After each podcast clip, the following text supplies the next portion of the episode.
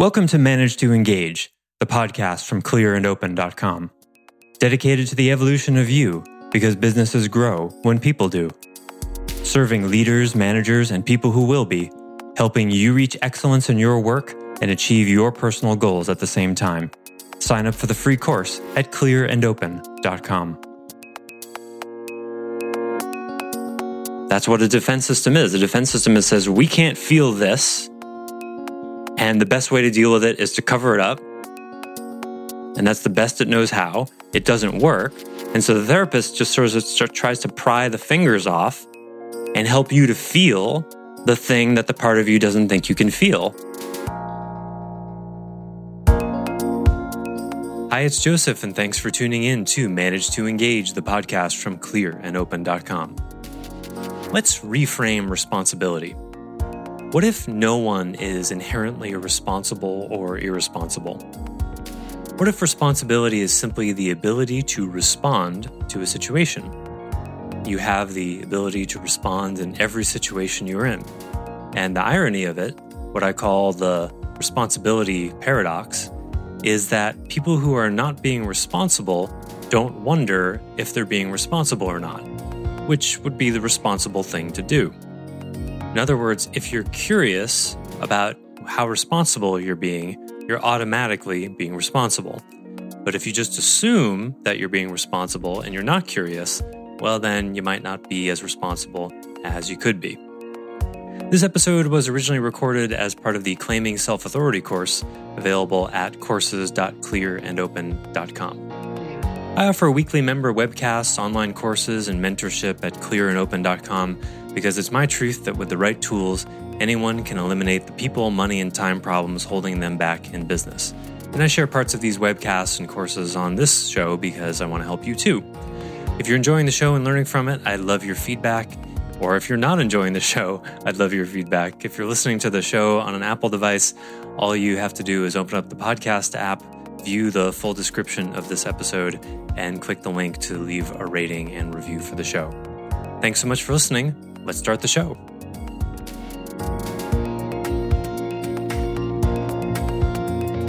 So that's a, a great entree. See, look what happens when you're clear about stuff. It provokes thought and, and useful stuff. So this is a, a really interesting uh, jumping off point for all of the pieces in the code. I, I want you to hold it as these these principles. I'm holding these as kind of not totally objective, but definitely not subjective either. I'm I'm asserting these as this is the kind of behavior that an honorable person exhibits. So it's I'm not saying train yourself to do this or discipline yourself to do this. And that's not the modus operandi for how to embody it. That's not how you do it. It's not about willing yourself to always be on time. It's not willing yourself to always get back to people within two days or whatever the number you agree on. It's not about willing yourself to, you know, investigate your own excuses. It's not about that. You can try that, but you will run into a limit. What it's about is realizing that that's what the authentic you does. And there are some principles related to that. I'm just going to start diving into it because here it is. But if you guys have more things to say about it, jump in. I'll give you more chances, but I'm going to jump in here. One of the principles I would offer behind uh, this, the, the code and the essential qualities of it is responsibility. And responsibility is a word that is not commonly well understood, I don't think. I like thinking of it as the ability to respond, you know, because that's what the word is. But at its, at its most basic level, responsibility is just the ability, parentheses, and willingness to respond. Responsiveness is another way of saying it. So when you respond to what arises, you're being responsible. When you, when something arises in your reality and you turn away from it, you're not being responsible. But the way we're conditioned about responsibility is like, it's like a set of behaviors or like uh, means you're a good person or, or not. Oh, I'm a responsible person. You are, there's, I would say there's no such thing as a responsible person. You are only as responsible as your last moment of responsiveness. What the hell is a responsible person? There's stuff happening every moment. Each moment you show up responsive to it or you don't. Like in dance, right? When you're dancing, there's different things happening every moment. Boom, you got to be responding, responding, responding, responding, responding. If at any moment you fail to respond, you step on their foot or fall down or whatever, something bad happens. Something undance like happens. Oh, it was an unresponsiveness. Oh, now you're an irresponsible person. No. You see how unuseful that is? It's not about responsible person versus not responsible person. Those are just noun labels. They're not useful at all. It's especially not useful to think of yourself as a responsible person. That's a self image. Because what happens is when people have a self image of being a responsible person, what happens? They stop looking at their lack of responsiveness. Now, they may be more responsible than the average person, right? Great. Okay. And then the next moment happens. Have you ever had this situation? You know, someone drops a ball and you say, Hey, you thought you were going to get that to me yesterday. And they get a little defensive and you're like, Yeah, but you know, we had a deadline. And, and they go, Hey, hey, I'm a responsible person. They say they have like that. They may not use those words, but that's the energy. Like, Hey, what are you doing here? I heard someone say, I've never heard this expression before. Someone says, uh, Stop hard timing me. Like, and stop providing accountability for my failure to keep an agreement. I'm, I'm a good person. I'm responsible. Well, I don't know anything about that. In this domain, in this moment, you're not because you're not taking responsibility. You're not being responsive to me bringing up that you didn't do what you said you were going to do. See, and that's how the self image comes right in because the self image has this noun idea of this is who I am and uh, I'm sticking with that story. So there's no usefulness at all to the concept of you being responsible or not. Drop it. You're not irresponsible all the time, and you're not responsible all the time. And what do we even mean by all the time? The past, present, and future? The only thing that actually exists is right now. Right? It's a destructive, unproductive notion. Now, it can be useful to know about your history a little bit. Like if you're applying for a job that requires a lot of responsibility, there's a usefulness to the self image. Okay, well, do I have a track record of responsiveness so that I could do a job like this? Hmm, let me think and go back in the past. Fine, that's useful. But as a moment to moment kind of thing, assuming you're responsible is exactly the cause of your responsibility. You see that loop? Irresponsible people sort of in quotation marks, people who have challenges with, with responsibility don't walk around going, Oh, what am I going to do with myself? I've got this really big problem with responsibility. They don't do that because that's what a responsible person would say. you see, a, res- a, responsible person would say, I have a problem with responsibility. I really need to work on that. In that moment, they're no longer irresponsible. You see? So the, that's what I call the responsibility paradox is the most irresponsible people in the world have no clue. How could they? Because if they had a clue, they would be doing something about it and then they wouldn't have a problem anymore. Know anyone like this? have you ever been someone like this? I was.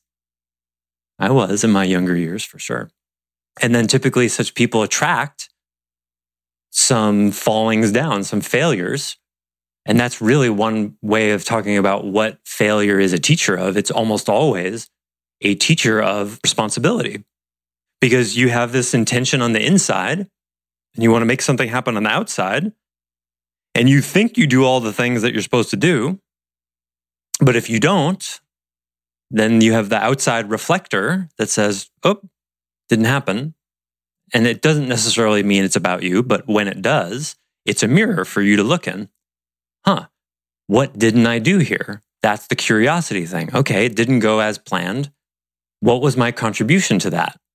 And that's that key curious moment, which is the second principle I wanted to talk about curiosity. Curiosity is a willingness to look at your contribution to anything and everything at all times. You see how it's really not different than responsiveness or responsibility. You could say what you respond with when you respond is curiosity. something arises. Ooh, what is that? What can I do? How did I contribute to that? That's curiosity. So, what generally happens in the world is something arises that's unpleasant, and we turn away from it instead of wondering about it. I was just getting trained a couple weeks ago. I, I, took over my bookkeeping because I was tired of paying too much money for mediocre work. And my bookkeeping is not very uh, complicated. So I decided to take it on. I was getting trained by my accountant on how to do it. And something arose, like something went wrong. Where, you know, I'm sharing my screen and something, I think we were reconciling and, and something didn't work.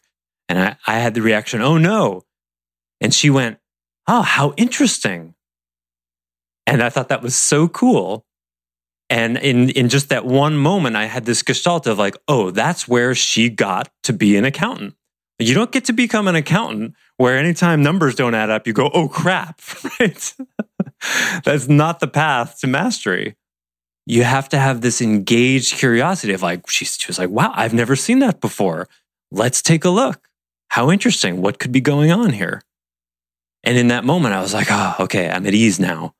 Even though neither of us knew what the issue was, but I immediately recognized authentic curiosity when I saw it. I was like, oh, okay, right, that makes sense. And then I started to get, oh, right, it's the same principle, new thing. You just be curious. I mean, I already knew that in financial management. It makes sense that it would be in bookkeeping too, although it's it's still fingertip. It's what I call fingertip labor, like sewing. It's small things that's hard for me.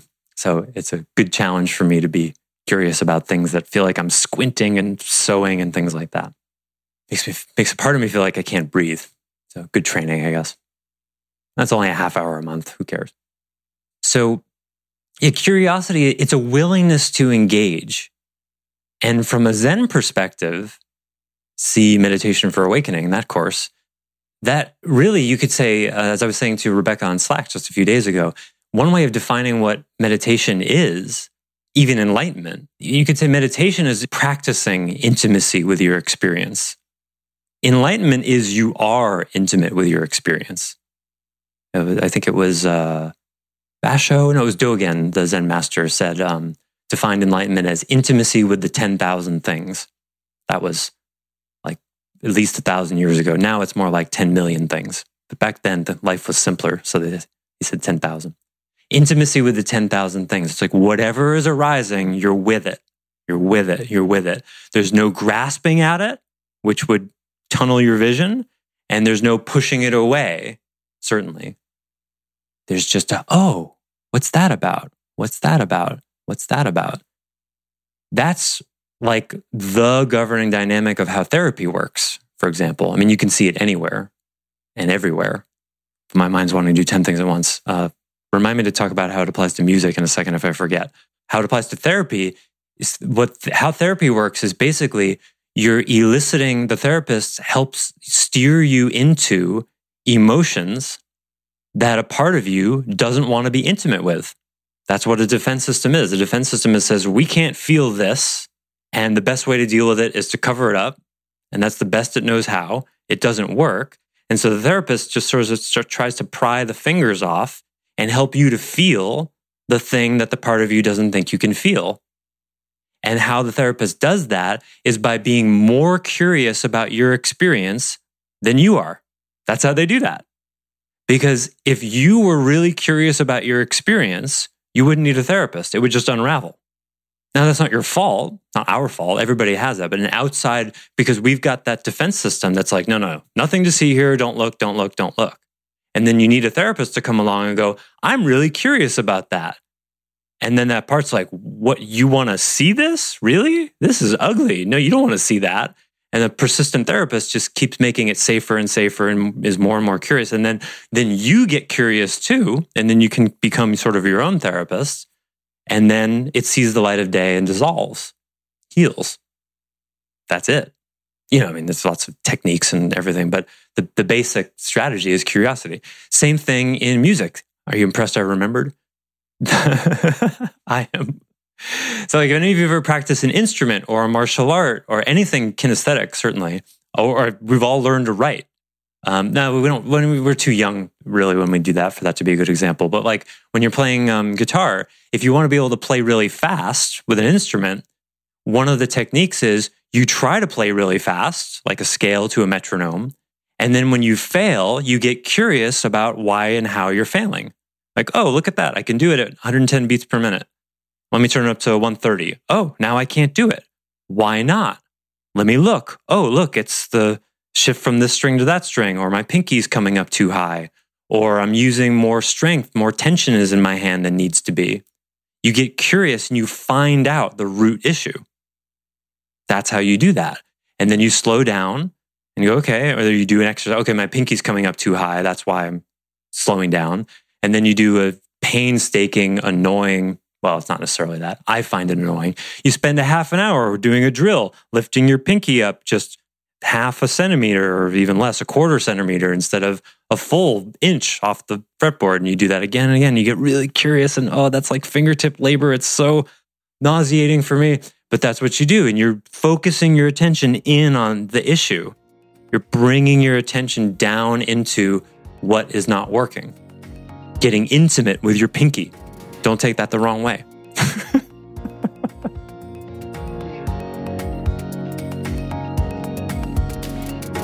Thanks for listening to Manage to Engage, the Clear and Open podcast.